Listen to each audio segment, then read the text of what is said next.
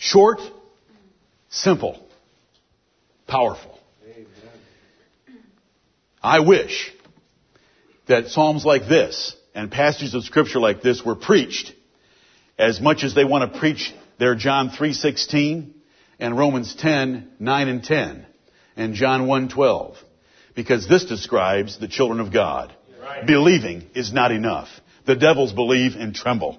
Amen. It's a man who believes and then he follows that belief up with baptism by swearing allegiance to the Lord Jesus Christ and living for Him and then living this kind of a life. Right. That's the true children of God. Let's stand together and read in unison this short Psalm 15. Together. Lord, who shall abide in thy tabernacle? Who shall dwell in thy holy hill? He that walketh uprightly and worketh righteousness and speaketh the truth in his heart.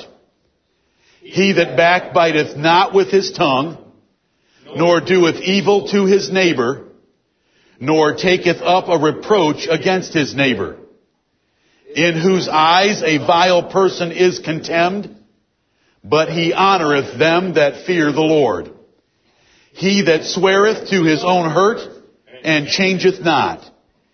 He that putteth not out his money to usury, nor taketh reward against the innocent. He that doeth these things shall never be moved. Amen and amen. You may be seated. What a simple psalm. What a great description of the character of God's children. Amen. He that doeth these things shall never be moved is the last sentence. Does that sound familiar with 2 Peter chapter 1? If ye do these things, ye shall never fall. I love the truth of the gospel. We believe in a more sovereign version of salvation than anyone in this county. Amen. Yet, we know that without works you have no evidence of that salvation. Right. What a great combination the Lord has shown us most churches and most men fall into one of two ditches. Either the sovereignty of God to the neglect of practical sanctification, or works salvation without having a proper choice of God and His sovereign will in the matter. And we try to go down the middle, the crown of that road, staying away from both ditches. And it's passages like this that help us do that. Amen.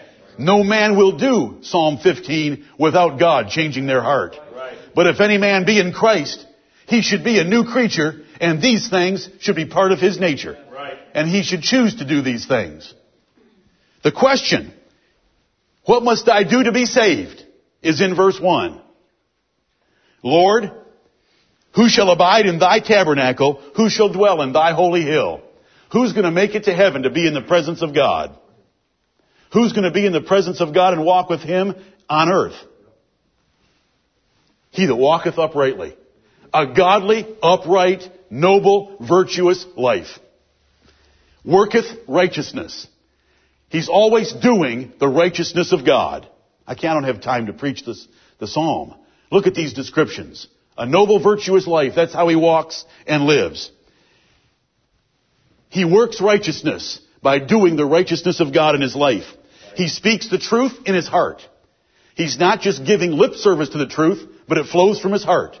He speaks the truth here, and out it comes. He's honest from his heart outward. Verse 2, 3. Who will make it into heaven? Who will be with the Lord? Who will walk with God on earth? He that backbiteth not with his tongue. You do not use your mouth to bite or hurt or harm anyone else when they're not there. Right. He that backbiteth not with his tongue nor doeth evil to his neighbor. That evil can be with your lips. That evil can be with your hands. That evil can be by not saying what you should to defend them. That evil could be by saying things that defame them. That could be by taking their things. That could be by borrowing something from them and not returning when it is due. Doing harm to your neighbor. It could be coveting your neighbor's things. It could be sleeping with his wife. It could be taking his things. It could be bearing false witness against him. All that the Bible says about your neighbor. Nor taketh up a reproach against his neighbor. There's more of the sins of the mouth that would take up some slander or some whispering or talebearing against your neighbor. So there's much in verse 3 about our lips because that's where we sin. The Bible tells us if you can guard your lips and rule them, you can control the whole body. Right. Because we sin so freely and easily with what comes out of our mouths. Verse 4. This is the character of the righteous, in whose eyes a vile person is contemned. This is so contrary to modern thinking. Right. A righteous man hates the wicked. He contemns vile people. Who are vile people? People that do what's in verse 3. He contemns them. He cannot stand them or abide them. We see them, we hear them, we hear about them. We're told about them. Righteous men hate wickedness and they hate wicked men. Proverbs says, the righteous are an abomination to the wicked and the wicked are an abomination to the righteous. That's the division God's put between the Cains and Abels from the beginning, and it better be there, and it shouldn't be broken down.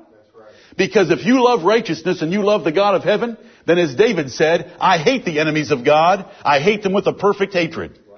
That's a vile person. Someone that has gone against the Word of God. We have a, a, a corrupt idea on what is vile. What God says is vile is what is vile. Amen. And He's just listed it. In verse 3, he gave several examples of it.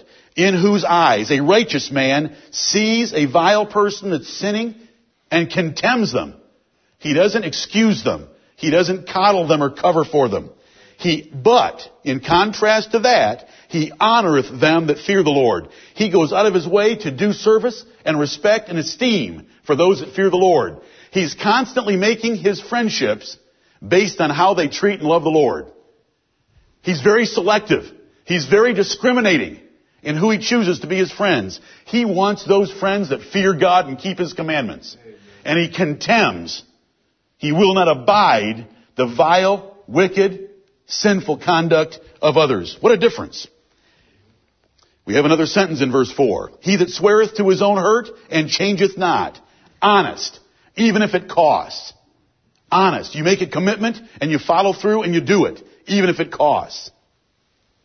He that putteth not out his money to usury. That doesn't mean you can't have a bank account. It means he doesn't put his money out to usury to take advantage of the poor. He is not make, he's not looking at charity to the poor as a business venture. This doesn't mean you can't have a savings account and get paid interest. Go look at the rest of the Old Testament that explains this verse. Right. This is trying to take advantage of the poor who come to borrow from you and you take from them by usury. The Lord told Israel, don't you dare charge usury to your brethren in matters of charity and matters of poverty when they need help from you.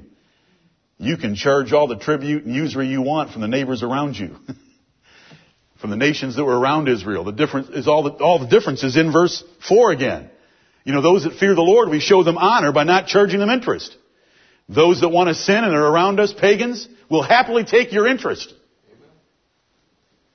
We'll take as much as the market will bear. But with one another, we're different. Nor taketh reward against the innocent which are bribes. We would never be bought off. We would never be bought off. We will not take a reward against the innocent where we would condemn an innocent man because someone's paying us or going to do us a favor. These are a list of character traits of the righteous. These character traits, we ought to look at them, measure ourselves by them, ask ourselves what are the what are the two or three that we might be weakest in? Where are we compromising these? And confess our sins to the Lord, humble ourselves, and turn from them. He that doeth these things shall never be moved. God will be at his right hand. He that doeth these things. This is the word of the Lord. I love the simplicity of scripture. And I wish passages like this were preached in pulpits and taught as much as the other little jingles that they have when they take the Word of God out of its context, out of its overall biblical context, and preach peace to people where there is no peace to be preached. Because peace is for these kind of men. Peace is for men like this. Because Jesus is going, Jesus has already told us, many will say to me, Lord, Lord. And I will profess unto them, I never knew you. But no one does these things and has Jesus say to them, I never knew you. For if ye do these things, ye shall never fall, but an entrance shall be ministered unto you abundantly into the everlasting kingdom of our Lord and Savior Jesus Christ. Let us be marked by this chapter. Amen. Let us be known by these character traits. Let those who want to accuse us find nothing to accuse us. Right. Because we follow Psalm 15. May the Lord bless the preaching of His word.